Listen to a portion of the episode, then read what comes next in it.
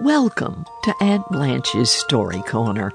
I'm so glad you've chosen to join me today in my special reading place. To come into my cozy magic story corner, you will need two things ears ready to listen carefully, and your imagination so that you'll be able to visualize the story as I read it to you. Today, I am so excited to be sharing with you some of the stories of Hans Christian Andersen. I'd like to tell you a little about him first. He was born in Denmark in 1805. He became a prolific writer, writing novels, dramas, and poetry but he was most famous for his fairy tales that became popular around the world. Although they were first published in 1835, the popularity of some of his fairy tales has lasted so long that some of you may have seen a play or a movie based on one of his stories. Although Andersen's stories can be enjoyed by children,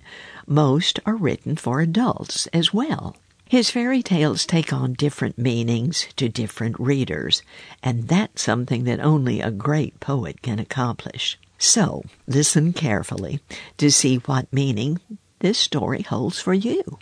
The story I'm going to read to you now is one of Andersen's most popular tales. It's the story of The Ugly Duckling by Hans Christian Andersen. The country was very lovely just then. It was summer. The wheat was golden and the oats still green. The hay was stacked in the rich, low meadows where the stork marched about on his long red legs. Round about the field and meadow lay great woods, in the midst of which were deep lakes. Yes, the country certainly was lovely. In the sunniest spot stood an old mansion surrounded by a deep moat and great dock leaves grew from the walls of the house right down to the water's edge. Some of them were so tall that a small child could stand upright under them. In among the leaves it was secluded, as in the depths of a forest, and there a duck was sitting on her nest. The little ducklings were just about to be hatched, but she was quite tired of sitting, for it had been a long, long time. At last, one egg after another began to crack. Cheep, cheep, they said. All the chicks had come to life and were poking their heads out. Quack, quack, said the duck. And then they all quacked their hardest and looked about on all sides among the green leaves. Their mother allowed them to look as much as they liked, for green is good for the eyes. How big the world is, to be sure, said all the little ones. They certainly now had ever so much more room to move about than when they were inside their eggshells. Do you imagine this is the whole world? said the mother. It stretches a long way on the other side of the garden, right into the parson's field, though I've never been as far as that. I suppose you're all here now. She got up and looked about. No, I declare, I've not got you all yet. The biggest egg is still there. How long is this going to take? she said, and settled herself on the nest again. Well, how are you getting on? said an old duck who had just come by to pay her a visit. This one egg is taking such a long time, answered the sitting duck. The shell will not crack. But now you must look at the others. They are the finest ducklings I have ever seen. They're all exactly like their father, the rascal, yet he never comes to see me. Let me look at the egg which won't crack, said the old duck. You may be sure that is a turkey's egg. I was cheated like that once, and I had no end of trouble and worry with the creatures for I may tell you that they are afraid of water. I simply could not get them into it. I quacked and snapped at them, but it did no good at all. Let me see the egg. Yes, it is a turkey's egg. You just have to leave it alone. Teach the other children to swim and just leave this one alone.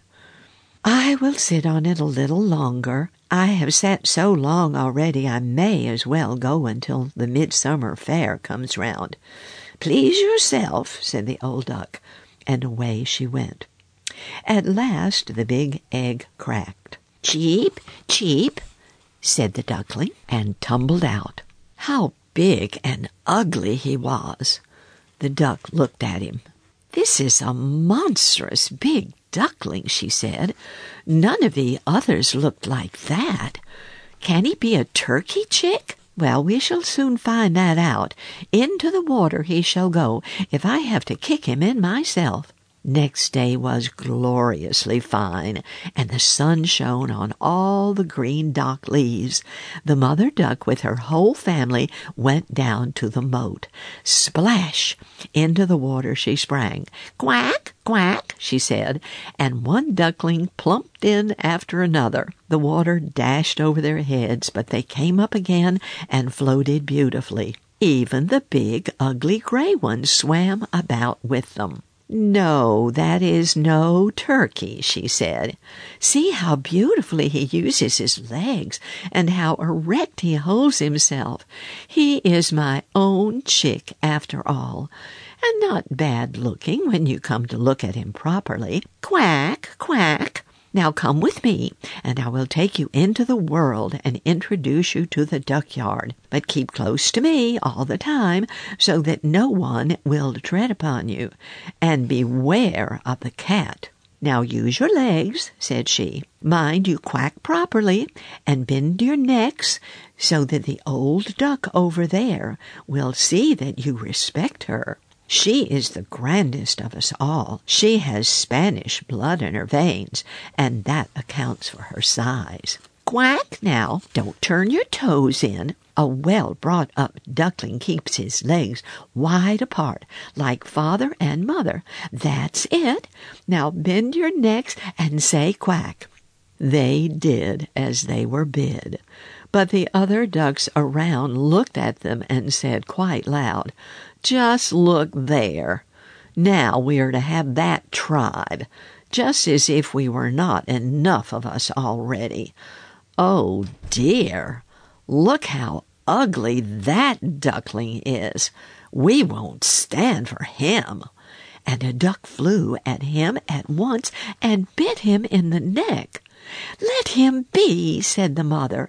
He is doing no harm. Very likely not, said the biter, but he is so ungainly and odd that he must be whacked. Those are handsome children that the mother has, said the old duck. They will all be good looking except this one. But he is not a good specimen. It's a pity you can't make him over again, the older duck said to the mother. That can't be done, said the mother duck. He's not handsome, but he's a thoroughly good creature, and he swims as beautifully as any of the others. I think I might venture even to add that I think he will improve as he goes on, or perhaps in time he may grow smaller. And then she patted his neck and stroked him down. Besides, he's a drake, said she so it doesn't matter so much. I believe he will be very strong, and I don't doubt at all that he will make his way in the world. The other ducklings are very pretty, said the old duck. Now make yourselves quite at home. After that they felt quite at home.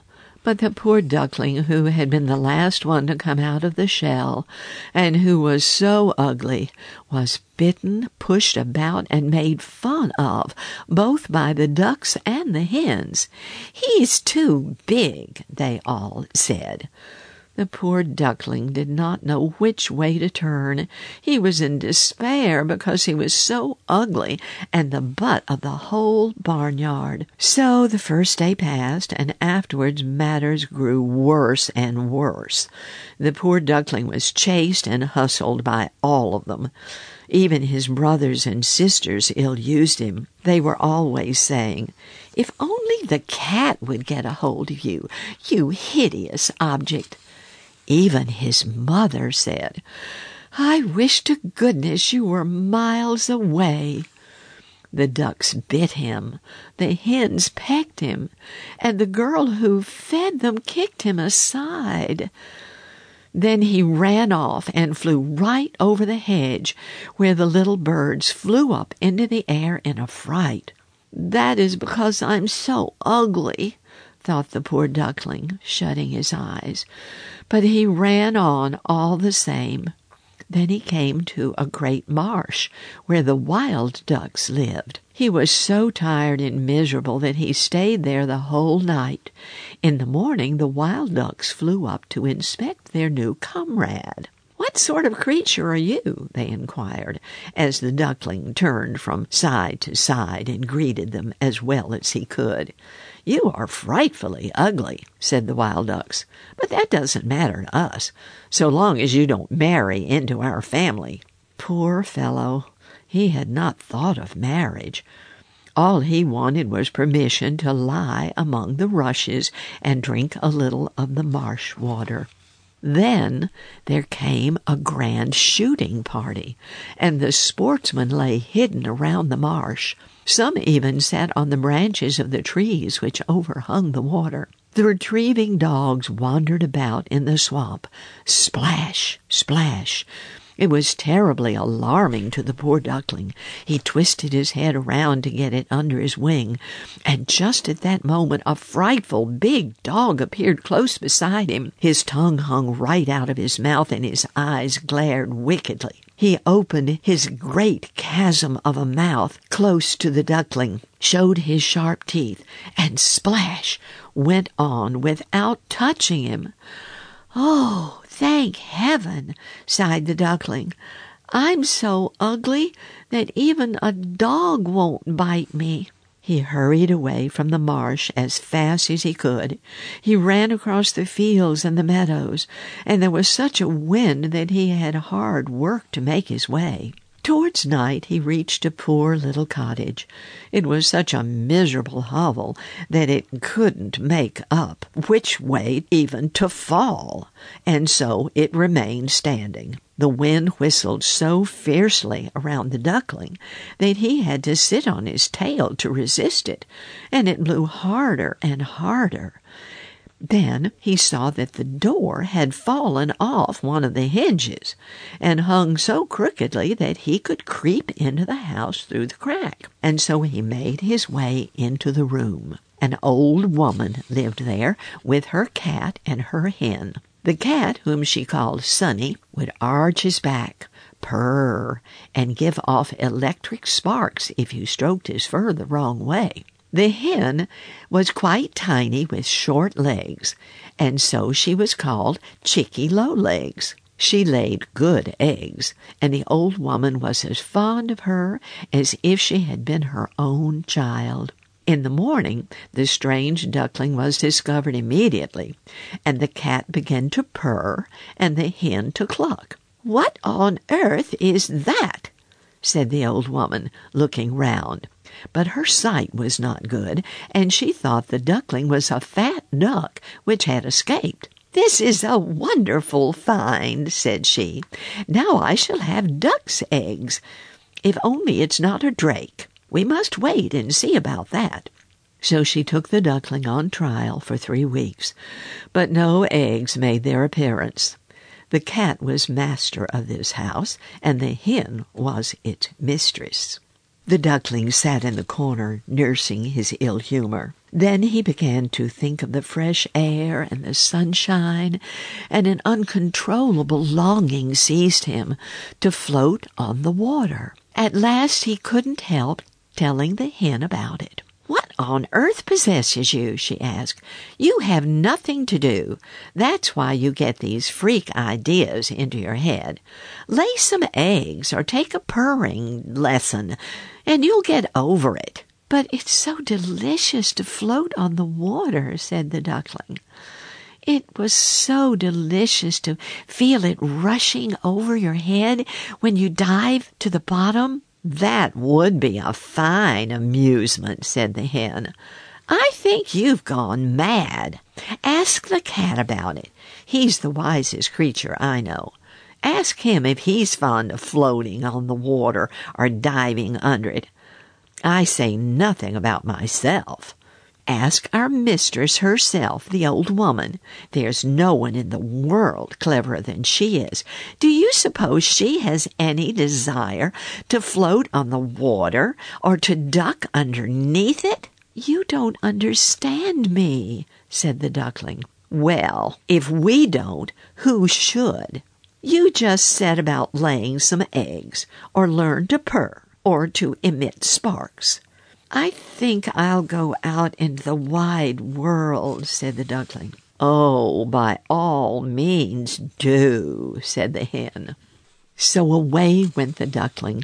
He floated on the water and ducked underneath it, but he was looked at askance and was slighted by every living creature for his ugliness. Now autumn came.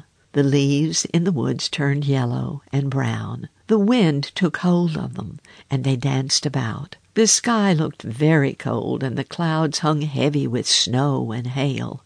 A raven stood on the fence and croaked, Caw, caw, from sheer cold. It made one shiver only to think of it. The poor duckling certainly was a bad case. One evening the sun was just setting in wintry splendor when a flock of beautiful large birds appeared out of the bushes. The duckling had never seen anything so beautiful. They were dazzlingly white with long waving necks. They were swans, and uttering a peculiar cry, they spread out their magnificent broad wings and flew away from the cold regions to the warmer lands and open seas. They mounted so high, so very high, that the ugly little duckling became strangely uneasy. He circled round and round the water like a wheel, craning his neck up into the air after them. Then he uttered a shriek so piercing and so strange that he was quite frightened by it himself. Oh, he could not forget those beautiful birds, those happy birds, and as soon as they were out of sight, he ducked right down to the bottom. And when he came up again, he was quite beside himself. He didn't know what the birds were or whither they flew, but all the time he was more drawn toward them than he'd ever been by any creature before. He did not envy them in the least. How could it occur to him even to wish to be such a marvel of beauty? He would have been thankful if only the ducks would have tolerated him among them, the poor, ugly creature. The winter was so bitterly cold that the duckling was obliged to swim about in the water to keep it from freezing over but every night the hole in which he swam got smaller and smaller. Then it froze so hard that the surface ice cracked, and the duckling had to use his legs all the time so that the ice would not freeze around him.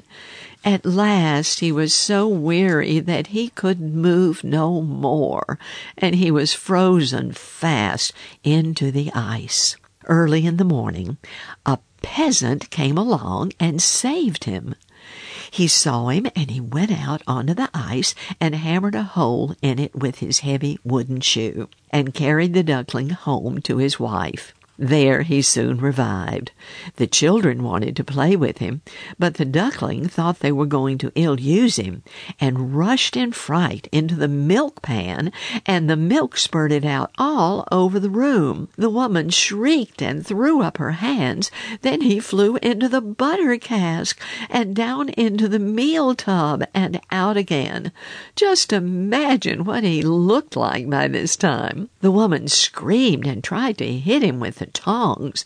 The children tumbled over one another in trying to catch him, and they screamed with laughter. By good luck, the door stood open, and the duckling flew out among the bushes and the newly fallen snow. And he lay there, thoroughly exhausted. But it would be too sad to mention all the problems and misery he had to go through during the hard winter. When the sun began to shine warmly again, The duckling was in the marsh, lying among the rushes. The larks were singing, and the beautiful spring had come. Then, all at once, he raised his wings, and they flapped with much greater strength than before, and bore him off vigorously. Before he knew where he was, he found himself in a large garden where the apple trees were in full blossom, and the air was scented with lilacs, the long branches of which overhung the indented shores of the lake. Oh, the spring freshness was delicious. Just in front of him, he saw three beautiful white swans advancing towards him from a thicket. With rustling feathers they swam lightly over the water. The duckling recognized the majestic birds, and he was overcome by a strange melancholy. I will fly to them, the royal birds, and they will hack me to pieces because I, who am so ugly, venture to approach them. But it won't matter. Better to be killed by them than be snapped at by the ducks, pecked at by the hens, spurned by the henwife, or suffer so much misery in the winter. So he flew into the water and swam towards the stately swans. They saw him and darted toward him with ruffled feathers. Kill me, said the poor creature, and he bowed his head towards the water and awaited his death. But what did he see reflected in the transparent water? He saw below him his own image. But he was no longer a clumsy, dark, gray bird, ugly and ungainly. He was himself a swan. It does not matter in the least having been in the duck yard, if only you could come out of a swan's egg. He felt quite glad of all the misery and tribulation he'd gone through, for he was the better able to appreciate the good fortune now and all the beauty that greeted him. The big swans swam round and round him and stroked him with their bills. Some little children came into the garden with corn and pieces of bread, which they threw into the water, and the smallest one cried out, There's a new one! The other children shouted with joy, Yes, and a new one has come! And they clapped their hands and danced about, running after their father and mother. They threw the bread onto the water, and one and all said, The new one is the prettiest of them all. He's so young and handsome. And the old swans bent their heads and did homage before him. He felt quite shy and hid his head under his wing. He did not know what to think. He was very happy, but not at all proud, for a good heart never becomes proud. He thought of how he had been pursued and scorned, and now he heard them all say that he was the most beautiful of all beautiful birds. The lilacs bent their boughs right down into the water before him, and the bright sun was warm and cheering. He rustled his feathers and raised his slender neck aloft, saying with exultation in his heart, I never dreamt of so much happiness when I was the ugly duckling. And that is the end of the story of The Ugly Duckling by Hans Christian Andersen. I hope you enjoyed hearing this sad story with such a beautiful, wonderful, happy ending thanks to the beauty of God's plan in nature that turned the ugly duckling into a beautiful swan.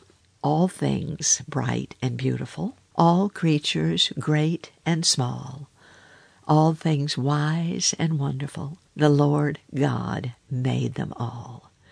Join me again in Aunt Blanche's Story Corner.